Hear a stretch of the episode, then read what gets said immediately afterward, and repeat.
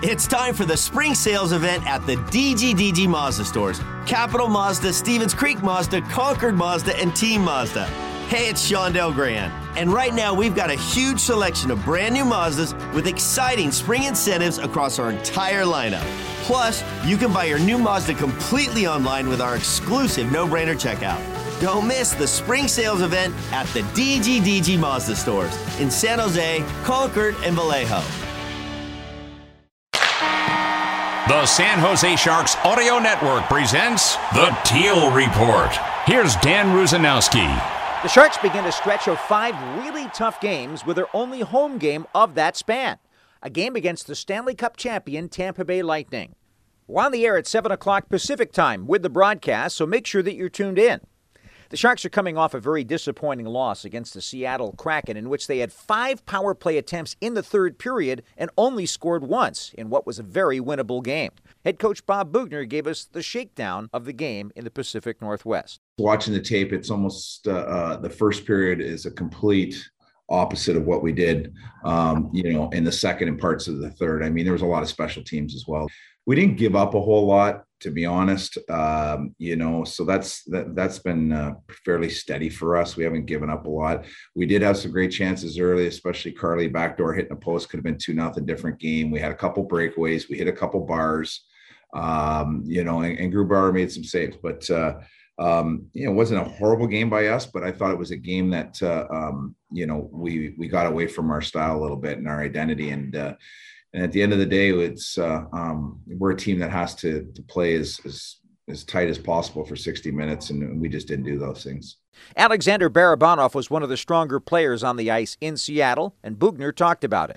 I thought he played great. I thought he had good jump. Uh, um, you know, I know he's probably on cloud nine and, and having his first child, and him and his wife, and you know, good times. And I think uh, um, you know missing COVID, obviously, uh, um, you know no symptoms, um, probably getting some rest.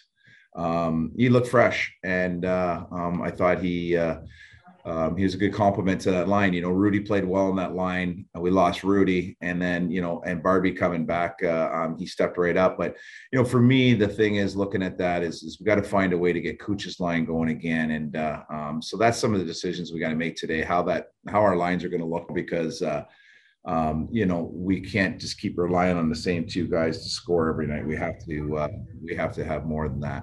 With that thought of more balance between the scoring lines in mind, Barabanov will play alongside Logan Couture and Noah Gregor tonight. As Bob Boughner says, there needs to be better distribution in scoring to have a chance against a team like the Lightning. And he gave us his opinion as to whether the Sharks were generating enough chances beyond the hurdle line. Um, no, I don't believe so. I think that uh, our fourth line's got to spend more time in their end. I think that, uh, you know, as of late, Bonino's line was doing it for a while there. And I think it's sort of, uh, um, you know they've quieted down a little bit. We need them to to spend a little more time in the other team's end. But uh, um, you know the big line's obviously doing it, and and that's what we talked about today. We pulled up you know individual stats of our last ten games. Who's getting the most chances on what line they came from, and uh, you know a guy like Noah Gregor, we talk about it all the time. I think he's third on our team behind Timo and and uh, Hertl in the last ten games for for offense created, chances created they haven't gone in for him, but he's getting those chances. So, um, you know, those are all things we look at. And so that means that Jonathan Dahlen will play alongside Timo Meier and Tomas Hertl tonight. Dolan is excited about the opportunity. I mean, obviously, two, two amazing players that has had a great success, and uh, uh, they've been playing really well. So uh, I'm just going to try and fit in and, uh, and do my work, drive the net, and work hard, and, and uh, try to create some space for, for those guys. Jonathan also talked about the balance that's needed in the Sharks lineup. Uh, yeah, I uh, I hope so. I mean, uh, I mean, uh, we it's a big game for us tonight. We want to win it, and uh, uh, we put together a good lineup tonight that we'll, we'll, work hard and play our system, and hopefully we can get some more more offense going. Dahlen has had some good moments this season, but he doesn't have a goal in his last 13 games while playing with the top six. He was posed a question today. Is he getting inside enough lately? No, I, I, uh, I'm not uh, super happy with the way I've been playing. Uh, well, to be fair, uh, the last five games I think were better than the, the five before that, but uh, still, still not uh, where I want to be. I want to create a little more chances and, and get the net more. So, uh, I, I think I got some some area for uh, for improvement there, and uh, hopefully I can get started with that tonight. Dahlen elaborated on how he feels he can help the team get more chances.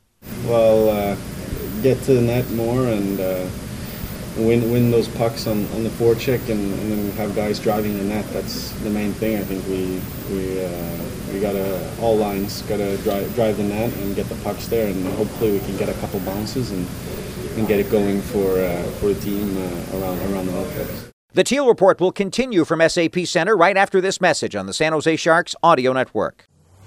The 2022 Truly Hard Seltzer NHL Fanfare is coming to Las Vegas February 3rd through 6th. As the official fan event of the 2022 Honda NHL All Star Weekend, Truly Hard Seltzer NHL Fanfare offers a once in a lifetime experience to hockey fans of all ages. Join the celebration where you and your family can test your hockey skills, meet NHL legends and mascots, and take your picture with the Stanley Cup. For more information and to purchase tickets, visit nhl.com slash fanfare.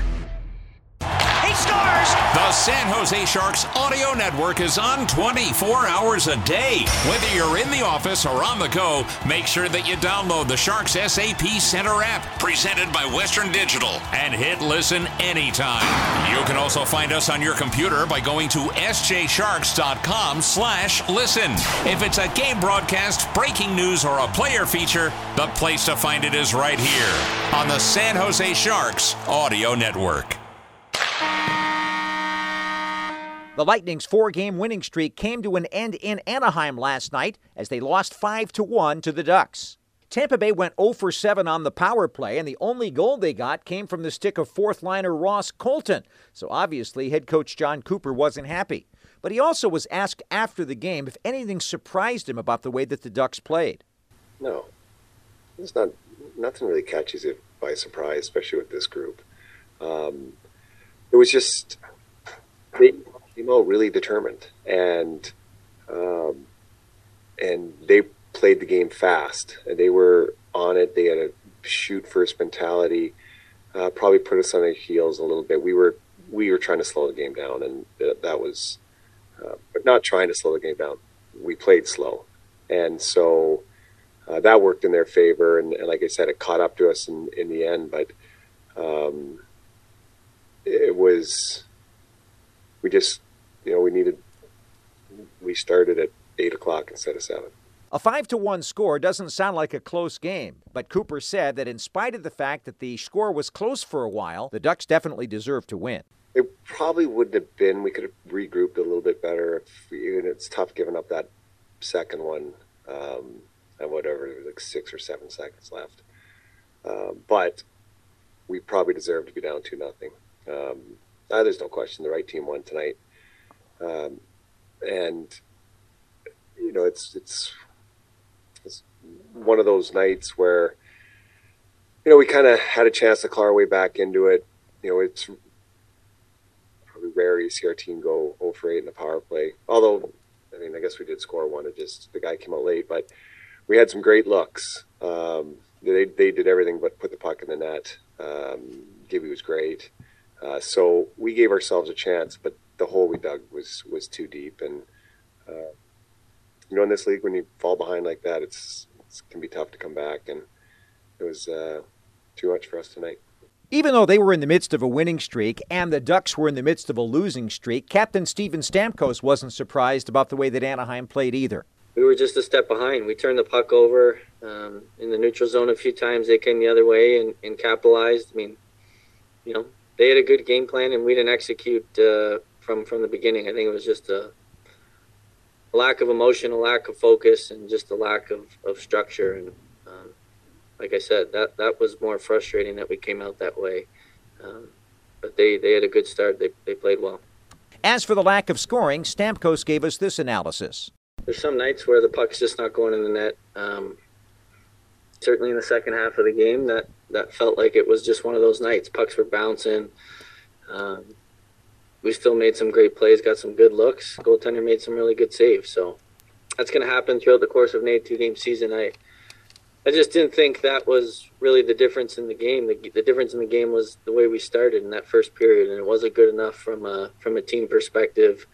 Um, they jumped on us early, and we didn't get engaged till it, it was you know already two two nothing, three nothing. So I think that's what really cost us the game. Obviously, it would have been nice to score in some chances down the stretch, especially on the power play. But at the end of the day, we got some really good looks. Those are going to go in majority of the time. So not frustrated of, of, of that. More more frustrated from the, the start of the game. Join us for the broadcast at 7 o'clock Pacific time on the Sharks Audio Network. I'm Dan Rusanowsky. For the complete Teal Report and more great Sharks content, go to sjsharks.com slash listen.